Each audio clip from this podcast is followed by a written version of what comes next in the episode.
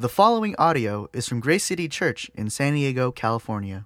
More information about Grace City Church is available at gracecitysd.com. Brothers, I entreat you, become as I am, for I also have become as you are. You did me no wrong. You know it was because of a bodily ailment that I preached the gospel to you at first. And though my condition was a trial to you, you did not scorn or despise me, but received me as an angel of God, as Christ Jesus. What then has become of the blessing you felt? For I testify to you that, if possible, you would have, you would have gouged out your eyes and given them to me. Have I then become your enemy by telling you the truth? They make much of you, but for no good purpose. They want to shut you out, that you may make much of them. It is always good to be made much of for a good purpose, and not only when I am present with you, my little children, for whom I am again in the anguish of childbirth until Christ is formed in you. I wish I could be present with you now and change my tone, for I am perplexed about you. Let's pray. Heavenly Father, thank you for your word. Thank you for your truth. Thank you for the message that you have here for us today, prepared by uh, Randall. I pray a blessing over Randall as he speaks. Would he speak your truth, and would we be able to open our ears and our hearts to hear and listen what you have to say and accept it? So I pray all these things in your name. Amen. Amen. Thanks, Joe. We have fun here, don't we? All right. Well, my name is Randall. If this is your first time here, thanks for coming this morning. Uh, we're going to be continuing in our series right now called Who We Are, and uh, we are covering the core values of our church. And so you might be coming this morning asking, well, what is Grace City Church about? Um, and so today we're going to touch another on another one of our values uh, for Grace City. And uh, today, what that message is going to be on is mission. Um, our challenge has been from the beginning of the year uh, just to plant right? To say, would you come over a six week span to listen, to hear, to engage in uh, what our core values are? And we've been going through the book of Galatians. And if you're just joining us this morning, I'd encourage you uh, listen to the podcast. Uh, go online; you can watch on there. Again, if you've missed any, you can do the same thing. But our text today is from Galatians chapter four, and we're going to be looking at verses 12 through 20. Now, for the first week when we started, we talked about the gospel. We are a gospel centered church. And so uh, that's where we start. That's where really everything flows from is knowing Jesus and the gospel and what he has done for us. Uh, the next week, we talked about the Spirit and the power of the Holy Spirit in our lives. And then last week, we talked about family. And like I said, today we're going to be talking about mission. Mission. Grace City Church is a family like we've been created by God as a family on mission. On mission. Right? God didn't just save us to come hang out on a Sunday morning, but He says, No, I've got something for you. I have a plan for you, and, and I'm asking you to step into a purpose. See, we have a missional DNA. Now, what does that mean? It means that God has given Grace City a purpose. And not only Grace City, He's given you a purpose.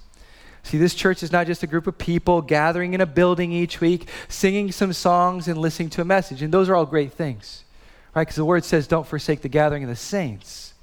So we do everything we can to, to put everything we can into what happens on a Sunday morning. But that's not it. That is not us, right? We, there's so much more to the church because what the Bible calls the church is the ecclesia.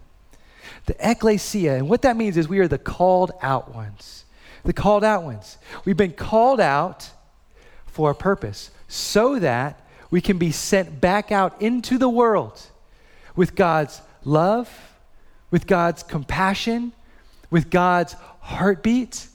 How does God communicate his love to the world? He does it through you, through me, through us. See, we have a purpose. And we believe that Jesus in his work is far too big to just be boxed in to one hour, or if you come to Grace City, one and a half, you know, one hour and a half, right? You see a little bit more, or just one day out of the week, right? Like he calls us to so much more. The work of Jesus is so much bigger. See, Jesus' purpose and his intentions for our lives encompass all of our lives every part of our lives, every facet of our lives. That's the work of Jesus. That's what he does. He comes into every part. And so, you see, this is important because many people in our city right now are struggling with their purpose in life. They're searching and they're saying, well, how can I create, create a sense of meaning or is there a purpose for me? They're your friends, they're your neighbors, people right around you, maybe even yourself. You're questioning, do I have a purpose? We all struggle with this, but I believe that God has placed a need for purpose in all of us for a reason to point back to Him. In July 2016, uh, Will Storr of The New Yorker wrote an article called A Better Kind of Happiness. And here's what he says Aristotle triggered a revolution in happiness. At the time, Greek philosophers were trying hard to define precisely what the state of being was. Some contended that it sprang from hedonism, the pursuit of sensual pleasure. Others argued from the perspective of a tragedy, believing happiness to be a goal, a, a final destination that made the drudge of life worthwhile. These ideas are still with us today. But Aristotle proposed a third option that happiness was not merely a feeling or a golden promise, but a practice. It's living in a way that fulfills our purpose, it's flourishing. Aristotle was saying, stop hoping for happiness tomorrow. Happiness is being engaged in the process. Now, thousands of years later, evidence that Aristotle may have been onto something has been detected in the most surprising of places the human genome. And so, this article highlights how within our genes, we all need purposeful work. Like it's written into who we are as people. And so there's so much unhappiness going on, around right now because what they're proposing in this article is that many of us are not living out the purpose that we were intended for. And so there are people out there right now trying to create their purpose. And, and many studies say that when you find purpose, it actually helps you to live longer and you're healthier for that. But why? Why? Is it just for something that is only momentary and temporal? Or is it for something more that will last for eternity? See, are you searching right now? Because ultimately, my, my contention is that believers in Jesus, we shouldn't have this type of struggle. Not the type of struggle like the rest of the world's having right now. Because we have been created with a purpose, and Jesus has told us what our purpose is. He says, You don't have to go create your purpose and find what it is. He says, I, I will give it to you. You can receive it. You see, God has not only saved us into a family, he saved us into a purpose for life. He's given us a mission, something that lasts and that matters. Jesus' last words on earth are recorded in Matthew 28 19 through 20. And here's what he says He says, Go, therefore, and make disciples of all nations, baptizing them in the name of the Father, and the Son, and the Holy Spirit, teaching them to observe all that I've commanded you. And behold, I am with you always to the end of the age. Now, what get, gets missed a lot of the time in the translation is when we see this word go. We think that it's only for people that are missionaries going somewhere else. But what this is, is if you translated it from the original text, as you go. As you go. And so Jesus is inviting everyone. He's saying, as you go out into the world, take the message of Jesus with you where you go. This is famously called the Great Commission. And Jesus, in this Great Commission, is saying, I have a purpose for you. And the beauty is that Jesus doesn't just tell us, go. He says, as you go, I'll be with you. I'll be with you. I'll walk with you. I'll go out there with you wherever it is that you're going. And so, what does it look like as you go out into our city, into our community? Well, right now, San Diego is the eighth largest city in the United States. 1.3 million people live in San Diego, the city itself. Within UC and some of the surrounding area here, 97% of people do not have a church home. Around 6% of people say that they are uh, evangelical Christians. So 94% would say that they have no connection to Jesus at all. Right here in our area, over 30,000 students go to UCSD. We've got young business professionals right down the street, scientists, artists, doctors, leaders, and future leaders. All right here in our area. And it's not only here in UC, it's, it's all throughout our city. Some of the biggest discoveries in medicine are being found right down the street.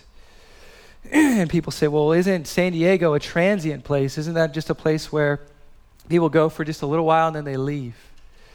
See, there's always that barrier, right, of, of doubt. Well, why should I invest there? Because, oh, it's just people are going to leave anyway. Or it's just, you know, you're there for a season. Here's what I believe I believe that God can transform our city, our city, into one of the largest training grounds to do good and to share the gospel with the world. With the world. See, do we see the time and place where God has set us? Because that's important and it matters. And He said, I've given you a purpose and you don't have to go find it somewhere else. See, many people tell me, they say, Well, I, I want to do something amazing with my life. I, I wish that God would do something in my life unexplainable. I want to experience life the way that it was meant to be. I want a fulfilling life. Here's my question Are you living on mission with Jesus right now?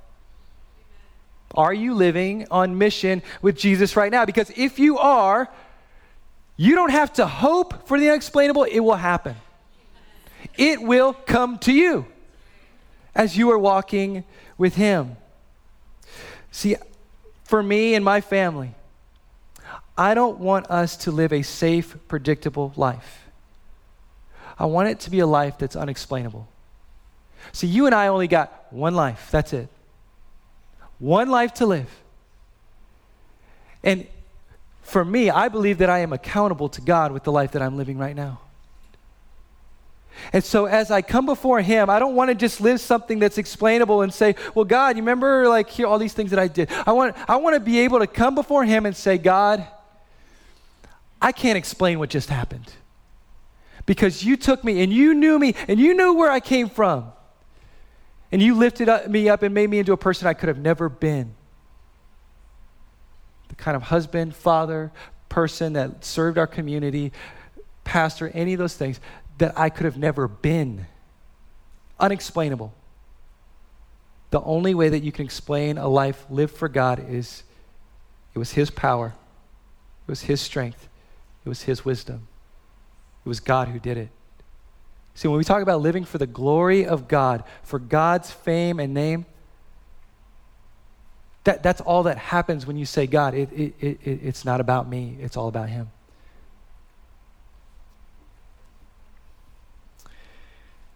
And this type of life, it's not just for pastors and leaders and people in our, you know, city community that are just being lifted up. This is for the everyday person. God wants to do this through all of us. Right? Like you think about the disciples that Jesus takes aside and says, okay, you're, you're going to be the ones that I'm going to choose to go change the world. They were natural enemies. Some of them were tax collectors, right? You got Matthew, who's tax collector. You've got uh, some other Jesus' disciples, like James and John, who were just fishermen, and then they were also really angry guys. They're, they were so angry that they were called the, the sons of thunder. Like they've got a thunderous attitude, right? But then what by the end of the gospels we find that John is the apostle of love. So he takes a really angry person and makes him into an apostle of love. See, when you're on mission with Jesus, He just changes you into something that you could have never been. And you think about the women in Scripture that He lifted up, that in that culture were just cast aside. He says, I'm elevating you. I'm lifting you up, and you matter to me, even though the world would cast you aside. That's the king we serve. He's a king that calls us into mission and says, I will elevate you and lift you up and make you something that you could have never been.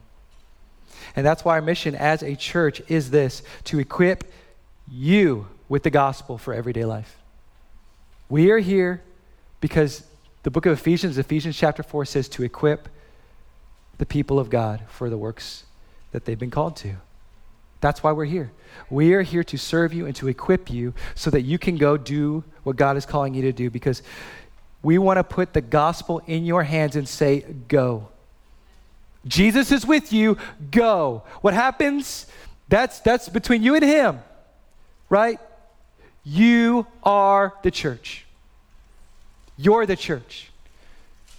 Not just a gathering on Sunday morning. This is a lot bigger than that. I remember talking with one of my friends. He's a pastor locally here, and uh, he says, "You know, I talk to my uh, the, the, people that go to my church, and he says, how many churches are there in San Diego?" And they're thinking, like, "Huh, I don't know." He says, "There's only one. There's only one church. That that's the truth. There is only one church. It is God's church." And we are here to serve God. And so we want to do our part as Grace City to serve you so that you can go be the church. Uh, Lesslie Newbigin, who was a missionary and a great thinker, he says, The church is not meant to call men and women out of the world into a safe religious enclave, but to call them in order to send them back as agents of God's kingship. That's why we're here. See, 2 Corinthians 5:20 says something astounding. The apostle Paul is writing, he says, "Therefore we are ambassadors for Christ." God making his appeal through us. We implore you on behalf of Christ, be reconciled to God. Who's he talking about here? He's talking about all believers. We are ambassadors of the king. And so you think about the role and the responsibility of an ambassador. The ambassador is the one that's like this royal official that is sent into another place to just share about the kingdom. Right? Like where they came from, like you're supposed to go share about where that place is and what it's like and be a representative. Now that you've been bought into the kingdom of God, now that you're a part of the family of God, you're able to go out and share and tell people about who He is. So He's been called, He's called us into this. And there's this amazing thing. He says, God making His appeal through us. Now, this is, this is incredible. This is astounding here. He says that th- this word here is parakaleo, and what it means is that he is, he is speaking through you. God is pleading with people through you. God, it, it, this is how far it goes. It says that even you could translate this begging. Begging people through you saying, please be reconciled to God, be made right with God. We implore you on behalf of Jesus. That's how important this is. See, this is God putting the baton in your hands and saying, Go. God working through you. And being an ambassador is the greatest purpose we could ever have. It is the greatest purpose we could ever have. Timothy Keller writes this. He says, Paul saw himself as an ambassador at all times. He wasn't just an ambassador on Sunday morning when he went to church. He wasn't just an ambassador when he felt like it. Paul was always acting as a representative of Jesus.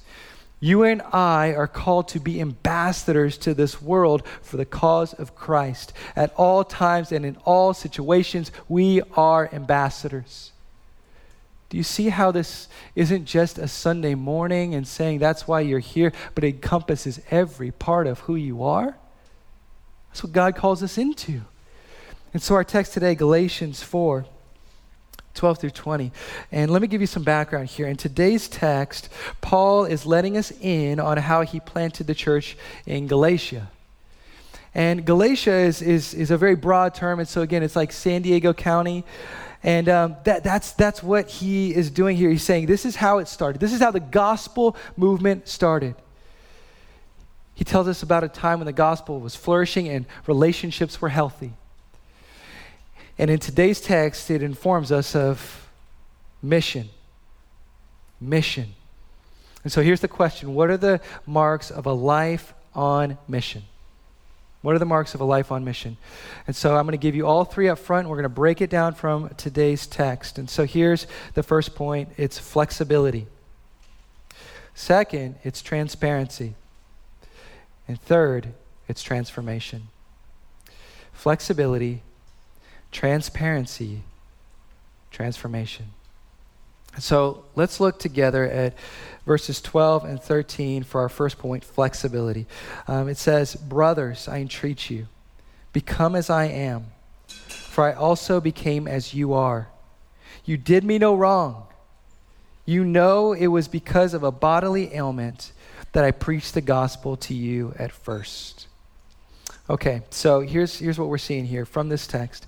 First, uh, Paul says something interesting. He says, Become as I am, for I also have become as you are. Now, when Paul is talking about this here, he's talking about, um, I, I, lived in your culture and became like you. And what we see is that uh, he is being flexible with the culture and the place that he's in. Right? So some of us come from different places and backgrounds and people groups, and that's great. But what Paul is saying is, even with my background, it won't be a hindrance to me reaching people that I'm, I'm with right now. I won't hold on to that so that I can't reach people where I'm at. And what this is, is incarnation. Incarnation. Because think about the gospel for a minute God becomes man, Jesus becomes like us. This is, this is the astounding thing about the Christian faith. No other faith can say this that God became man. We are the only ones. And what that means is that if God became man, he related to us in a way that no other God can. That's what he's done. So, God being flexible enough to come and be like us, to jump into the mess and to say, I'm going to love you through the mess, is the God that we serve. That's the gospel. That God became like us and he loved us so that he could save us. Right? So that, that's, that's who he is. That's what he's on. So he's flexible with culture. And so now what, what Paul is saying here is just as Jesus did that for me, I did that for you. Because he, right here, he's, he's entreating, he's, he's saying, okay, become as I am. Here's what an inflexible thing is. Like, you go into a culture, you go into a place. This has happened with, with missionary groups and things. They say, Well, I'm going to go in there, and the culture, you people here need to become like us. Our way is the right way, and so you need to do it like us. You need to become like us. But what Paul didn't start with is he says, You remember when I came to you? I became like you. His first step when he went into their culture was he became like them. He lived with them, he hung out with them, he learned their, their customs and cultures and things that they did. And he appreciated it. He went in and says, This is a good thing. I can, I can appreciate your culture. You know, one of the things that that has always blown my mind about my wife is, you know, for, for me, again, I talked about this a little bit, like my background, right? So I was born in Hawaii. I lived in the Midwest. I, my, my grandmother is like uh, Hawaiian. My uh, grandfather is Japanese. And so I've got like this huge slew of different cultures and backgrounds within my family. I remember my, I asking my grandmother, I said, Grandma, um, can you tell me again how many different backgrounds I have? And, you know, like all that. So she just starts naming all of these different culture. So I was like, wow, you know, just as a kid, I'm like, uh, and, and one of the things that my wife has done is even though we didn't have the same background, she's learned and grown to love the cultures of who I am. Right? And that's what you do when you love someone, isn't it? You truly appreciate and love them for them their background, their heritage, all those things. And so what we see is that the Apostle Paul, first thing he did is he's, he's like, I'm going to be flexible. I'm going to be flexible with the culture, and I'm going to love the people that are right there, right in front of me. But then he also does this he's flexible with the plan. He's flexible with his plan. Now, this is hard for us, right? Because verse 13 says, It was because of an illness that I first preached to you. What that points to is it probably wasn't in his agenda that he was going to end up here. Wasn't in the grand scheme of things that he was going to end up uh, preaching to the people here, but he says it was because of an illness that I first preached to you. You know, the thing is that we find in the scriptures is that there are no coincidences. There are no like happenstances.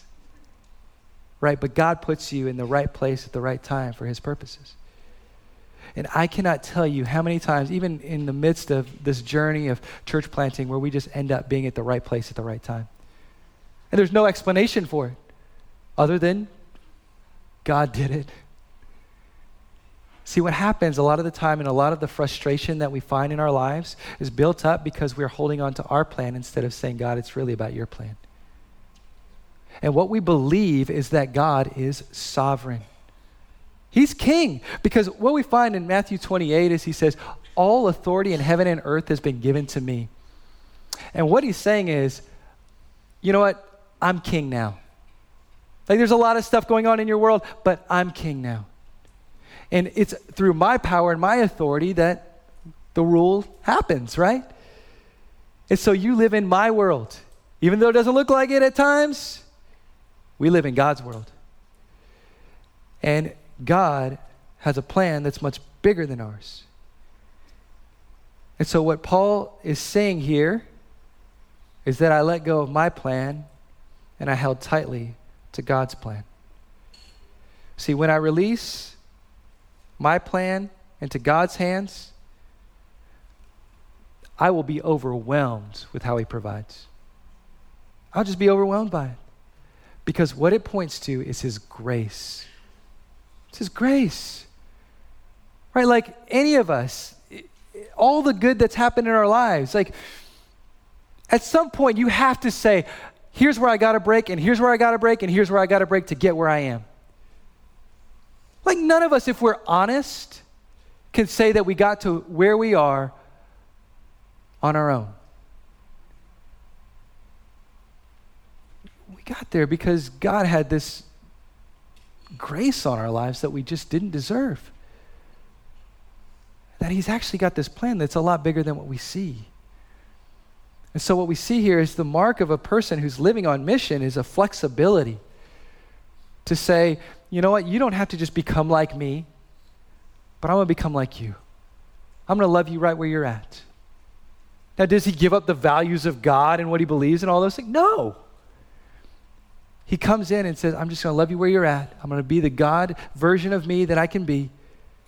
Appreciate your culture and who you are. And then just see how God's plan is so much bigger than mine. Flexibility. And so then we go on and, and, we find it's not only the flexibility of this, but it's also the transparency. The transparency. Now, with Paul, we see two levels of transparency here. The first one is that Paul was open and honest about who he was. He was open and honest about who he was because here's what he says He says, Become as I am in verse 12. Become as I am. How do they know who Paul is? It's because he was transparent with them and open about who he was. He's saying, Here's what I believe. Right? Like many times, what happens is we, we're, we're afraid to be open about what we believe. Right? There are going to be people who just don't understand what it means to be a Christian, and that's okay. But if we think that the gospel will be preached and taught only through our actions and never through our words, then we're misguided. Amen. We're misguided.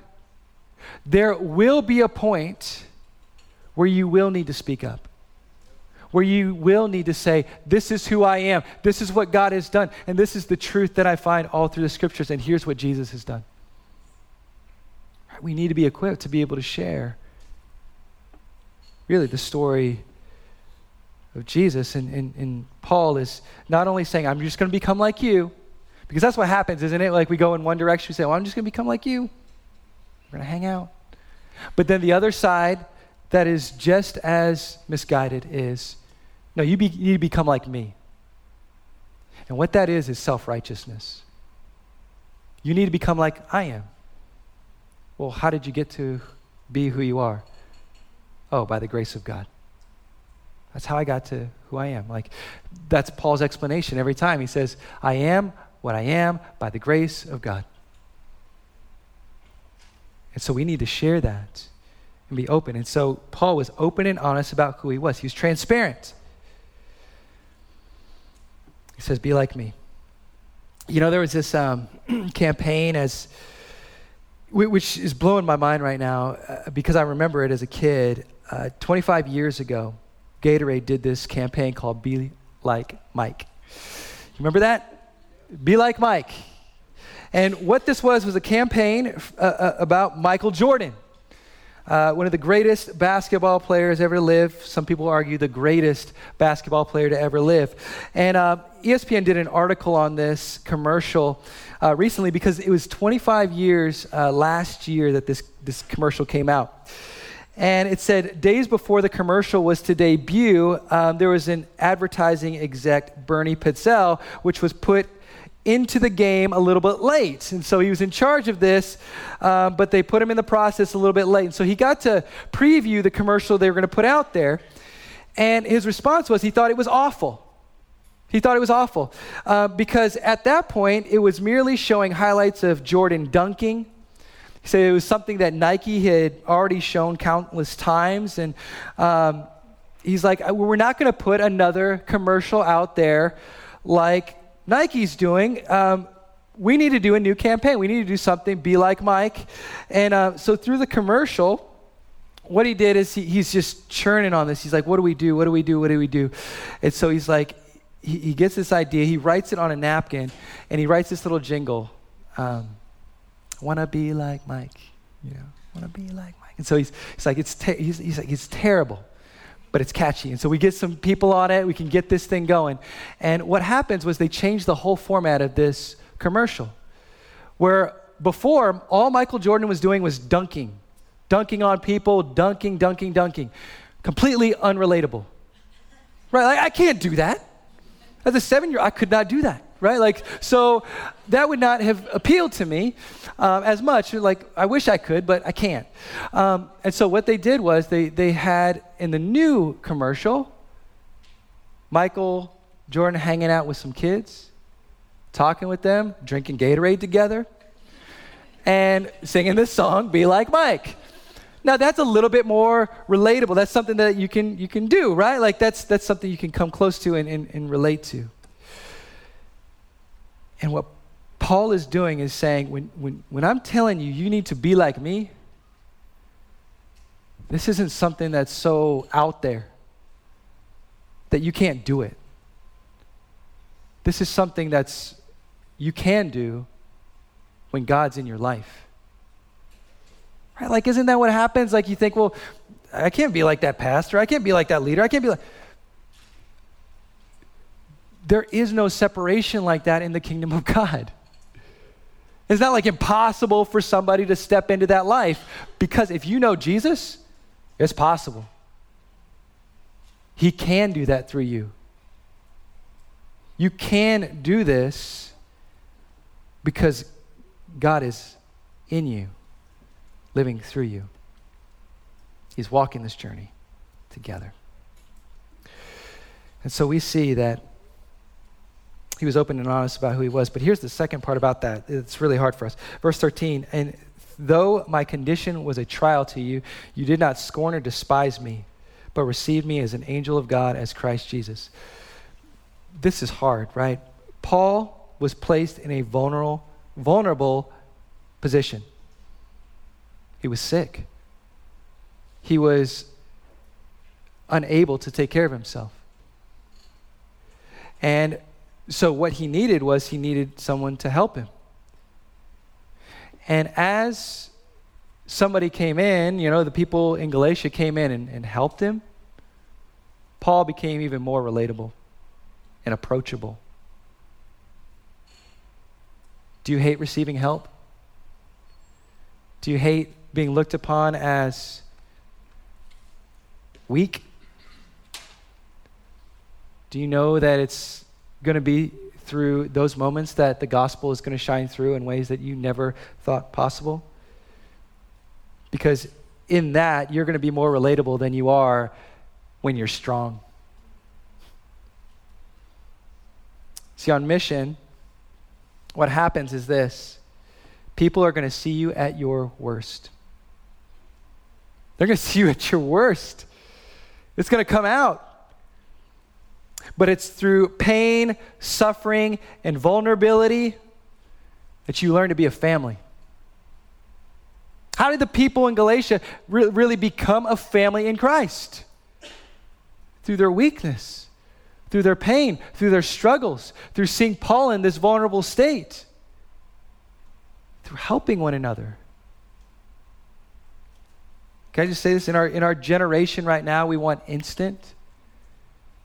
And so we're not willing to invest and pour into something because it just takes too long. Right? That's why I love the microwave. It's great. Right? Like minute and 30 seconds later, I'm going to have my food. But is it the best for me? No. Here's the thing. We think that same thing about relationships. We're not willing to be open, transparent, put into a vulnerable position, and, but we expect there to be family. We expect there to be people there for us. We expect to journey through the hard times together and have all those memories. Let's just be honest, like a lot of the things that we post on Instagram and Facebook and social media, they're not real. They're not real. And what's happening more and more is I'm seeing and I'm talking with millennials that they're getting off of Facebook and social media because they're like, I can't keep up with this fake life. And what Paul is saying is, I'm transparent to the point where I will be vulnerable. And there were people who were coming alongside him saying, We'll be there for you. In the middle of your mess, we'll be there for you. This is a transparency that we don't find in our world. And we need it. People, we, we, we need people to be vulnerable. We need people to be real. We need to be real. And to that point, what happens in a family is usually there are going to be brush ups and times where there's going to be friction. And what Paul is doing right now is he wasn't only op- open and honest about who he was, but he's open and honest about what he saw. He's open and honest about what he saw because look at verses 15 and 16. He says, What then has become of your blessedness? For I testify to you that if possible, you would have gouged out your eyes and given them to me. Have I then become your enemy by telling you the truth? Right? Like he is coming in and saying, okay, this is how you treated me before. Why are you treating me differently now? You know, the only way you can have those types of conversations is when you're a family, is when you've been through some things with people, right? Because most of the time, when you have those types of conversations, people just leave. They say, Well, I'm, I do not want that. But Paul stuck it out and he says, I'm going to be here with you and I'm going to tell you what I honestly see. I'm going to tell you the truth, the hard truth. And right now, you're treating me like an enemy because I was honest with you and I told you the truth of God. Here's just a relational tip, just something that you see because this happened to Paul. Distance naturally creates suspicion. Distance, right, from people. And so, like, you, you don't come here to the gathering for a little while. You're not hanging out with people from like you're like, uh, a little suspicious, right? Think some thoughts about people. Well, nobody talking to me. Nobody cares about me, right? There's like those types of things that go through your mind. They're like you start, and then it allows these lies to creep in. Some really, really bad lies. And we say, well, uh, you know, that's not going to happen to me. It happened to the Apostle Paul. Okay, so the Apostle Paul, he is a better, like, in Christ, like, sanctified person than I am. And, and I don't think that that's going to happen. Right? Like, this happened to the Apostle Paul, whose motives were more, like, at that point, purer than any of us. It happened to him. You got to know it's going to happen to you, to me. And so, what that means is that we need to stay closely connected and honest with one another so that we can come. Because the last part is this transformation. Transformation. Verse, four, uh, verse 19, he says, My little children. Think, listen the way he talks to them. My little children. He sees them as his, like, if, if I had kids, you're my kids. You're my kids, my little children, for whom I am again in the anguish of childbirth until Christ is formed in you. This is packed full of transformation and just a heart for people. See, because there's two layers of it. First, Paul, he's changed. He's changed through this process. Like he is personally changed because he is like, these people are no longer distant people from me, but you're, you're so close to me that you are my family. And what I am going through you, because we're so tightly connected right now, is I am going through such pain and agony because I want you to be more like Jesus. Anguish. Anguish. Do you know that pain and suffering is probably the most powerful way for you and me to be changed? And the way that Paul's talking about it here is in the pains of, of childbirth. Now, I'm related to somebody who's gone through childbirth, right? The whole process, my wife. And after seeing my wife go through the type of suffering that it takes for a child to enter the world, my only response, and I remember this when uh, my son was being born and both of my girls were being born, the only thought that kept going through my head was, this is the bravest, most courageous person I've ever met. Because she sacrificed her body for our kids. And I thought to myself, man, that, that type of suffering for another is I think, one of the most sacrificial things that I've ever seen personally in my life of what love is. And I even think about just Grace City, you know, and just the process of planting a church and being a part of a church. The only thing I can think of is blood, sweat, and tears. And we were joking this morning about the first preview service before our opening Sunday. And I was setting something up, and literally cut a chunk out of my finger. They don't trust me with scissors here. They don't trust me. There's a reason, right? I mean, you pour into something, you love something, you love people, you're like, man, this is why God put me here. There will be pain involved. If it's worth doing. And living on mission, you can't help but being changed in the process by God. Because here's the thing I know me and my family, we are not the same people we were before we planted. We're not. Christ has been formed more and more in our hearts. We know Him better, and it's worth it. See, Paul was changed in this process. As he thinks about these people, he says, You are my little children. But then what happens next is others are changed. Others are changed because here's what he says I will not give up on you until Christ is formed in you. Where do you see that type of commitment in our world today? Where do you see people saying, I will journey with you to the end? Not giving up on you. That's what Paul's saying here. Even though you've treated me poorly and you've t- torn me down and you've put other people in front of me, I will not give up on you. That's how people are changed. When we don't give up, we keep showing up. When people say, I don't want you here, right? That's how change happens. See, the over, overarching illustration that Paul uses here is parenting. And this is personal. The best way I've learned to be a minister of the gospel is through parenting. It's hard, it's strenuous, it'll push you to your limits.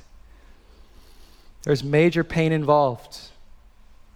Right? And it's not only like the process of seeing my wife go through childbirth, but it's also painful in the things that your kids say and do, isn't it? For those of you who are parents, it is. It's a process of pain because here's what happens. There are times where my kids have told me, You don't love me. You don't love me. And in the back of my mind, I'm in agony because they don't realize how much we've given up out of love for them. Right? That that's what it means. Is to come in and say, you know what, I, I'm going to love you through the midst of it. And there is major pain involved. Pastor friend of mine said, having a child is like having your heart walk outside of your chest. When you have kids, you lose your heart. And there's major pain and suffering involved. But it's all worth it. Because this is the second part there's always a dream for more. There's always hope for more. See, I want my kids to know and love Jesus and be formed into his image, and I'm not giving up on them. Again, I told you guys this. Like, my son's asking, like, are you kicking me out of the house, Dad? We're, you know, like, I messed up. I'm like, no, we're not kicking you out of the house. You're here. And that's the kingdom of God. Kingdom of God, he's like, I'm not kicking you out of the house. You're right here. See, we don't realize how important the mission is until it gets personal. Until it gets personal. Do you hear me on that? You don't realize how important the mission is until it gets personal, until you feel it. This was personal for Paul. And I'm just going to give a disclaimer. We are a church that is passionate about making disciples, and we will love you through your darkest times. And there are going to be things where I'm going to come up here and I'm going to have to say something because I'm just accountable to this and I'm accountable to him. And you're going to be like, man, I don't like that.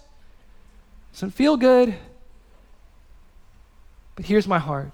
And here's the heart of our team of people that are here. We are not here to make you comfortable. We are here because we want you to be transformed by God into the image of the Son. And what Paul is saying here is there are pastors and people out there that didn't want that for them. But we're just going to lay it out there. This is our heart. This is our heart.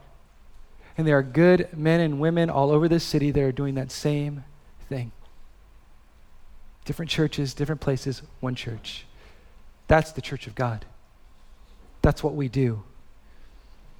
See, the apostle Paul says this. He says Galatians 1:10, for am I now seeking the approval of man or of God, or am I trying to please man? If I were still trying to please man, I would not be a servant of Christ. That's why he's here. That's what he did, what he did. So, quickly, some takeaways. What do we need to do about mission? First one is this we need to know that God is a missional God. God is a missional God. The God of the Bible goes after us. Think about this.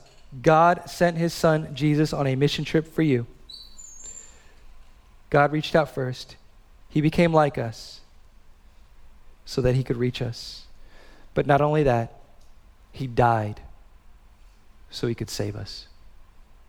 He put it all out there. See, the more you think about the gospel, the more it will spur on God's mission in your heart and in your life. C.J. Mahaney says this the gospel is life permeating, world altering, universe changing truth. It has more facets than any diamond, it, its depths man will never exhaust. Do you know how deeply God loves you? The gospel is true. Second, we need this God calls every believer into his mission. It's not just some believers out there, it is every believer. And I want to say this quickly we need you. We need you. Step into the purpose God has for your life. You have a specific gift He has given you. to share the gospel with the world. Third, God blesses us to be a blessing. God blesses us to be a blessing. Here's how we do that at Grace City we say we're open for business. We are open for business. We are here to serve. Right? Like, isn't the worst thing when you show up to a store or something and you're like, man, I just need this thing? And the light's off. Oh, sorry, we're just closing a little bit early today. Right? Like, what? I wanted my ice cream today. You know, like I came here to get ice. That is the worst thing. And um, and so Grace City, we are here and we are open for business. And I was listening to something recently. Proverbs 11:10 says this: "When the righteous prosper, the city rejoices." What does this prospering mean? It's prospering and knowing that God has given you this great success in life and, and saying, okay, there, like God's blessing is on my life. Why does the city rejoice? Because you don't use it for yourself. The righteous, what, what the word means, it, it, it means that you will bless others at the disadvantagement of yourself. To disadvantage yourself for the love of another. That's a righteous person. And that's why the city rejoices. And my prayer is that San Diego rejoices because we're here. Um, lastly, it's my last point. God plants us to bloom where we are. God plants us to bloom where we are. Um, mission, in many ways, is connected to place, time, and your vocation. Where do you spend most of your time? At work. Do you see your workplace as a mission field? Start there. Ask the Lord to reveal that to you because it's true. That place where He's placed you, what you're doing, is the greatest mission field that you could be in right now. And so here's my thing invest where He planted you. Um, researcher and, and missiologist Ed Stetzer says this Truth is, you won't engage your community effectively if you love a different community one of the greatest needs is to fall deeply in love with the people and place where God has placed you. Our ministry becomes anemic when our love for people and a place are replaced with personal preferences, love of self, and a lack of readiness for the challenges. Do you love where you live? Will you root yourself there and say, God, I am here for your purposes? Here's a practical way to do this Stacy is in charge of our city groups. Here's the mission of the city groups. We call them city groups because they're all through the city, and we want those groups to be for the city. To love, to pray for our city, to pe- for people in our city, as a refuge for people in our city. Some, some people might not come to a gathering like this, but they'll come to your house. Are you called to plant and start a city group? If you are, talk to Stacy. Here's the deal. At, in C.S. Lewis's masterpiece, The Chronicles of Narnia, The Lion, the Witch, and the War- Wardrobe, there's a scene where the children are gathered around this table, and there's the beaver who knows Aslan. Aslan is the Christ figure. And here's what he says to them. He, he looks at the kids, he gathers them around, and he says this. He says, They say Aslan is on the move. Perhaps he has already landed. And then it says next, and now a very curious thing happened. None of the children knew who Aslan was any more than you do. But the moment the beaver had spoken these words, everyone felt quite different. At the same or at the name of Aslan, each one of the children felt something jump in its inside. At the name of Jesus. You might not even know him. But does something leap on your inside? Because what that is, is He's calling you into a purpose that's bigger than yourself. Don't wait any longer. Don't try to do this on your own and create your own sense of purpose. Come to the one who came to you first and now sends you out and says, Go and tell the world about me. Let's pray. Jesus, I thank you for what you've done. I thank you for your grace on our lives. I pray, Lord, that you help us to see Jesus. And that we have a purpose and we don't have to look any longer. It can all be wrapped up in him. We pray this in his name. Amen. Thank you for listening to this resource from Grace City Church. If you found this helpful, feel free to share it and enjoy more resources at gracecitysd.com. Grace City Church exists to equip people with the gospel for everyday life.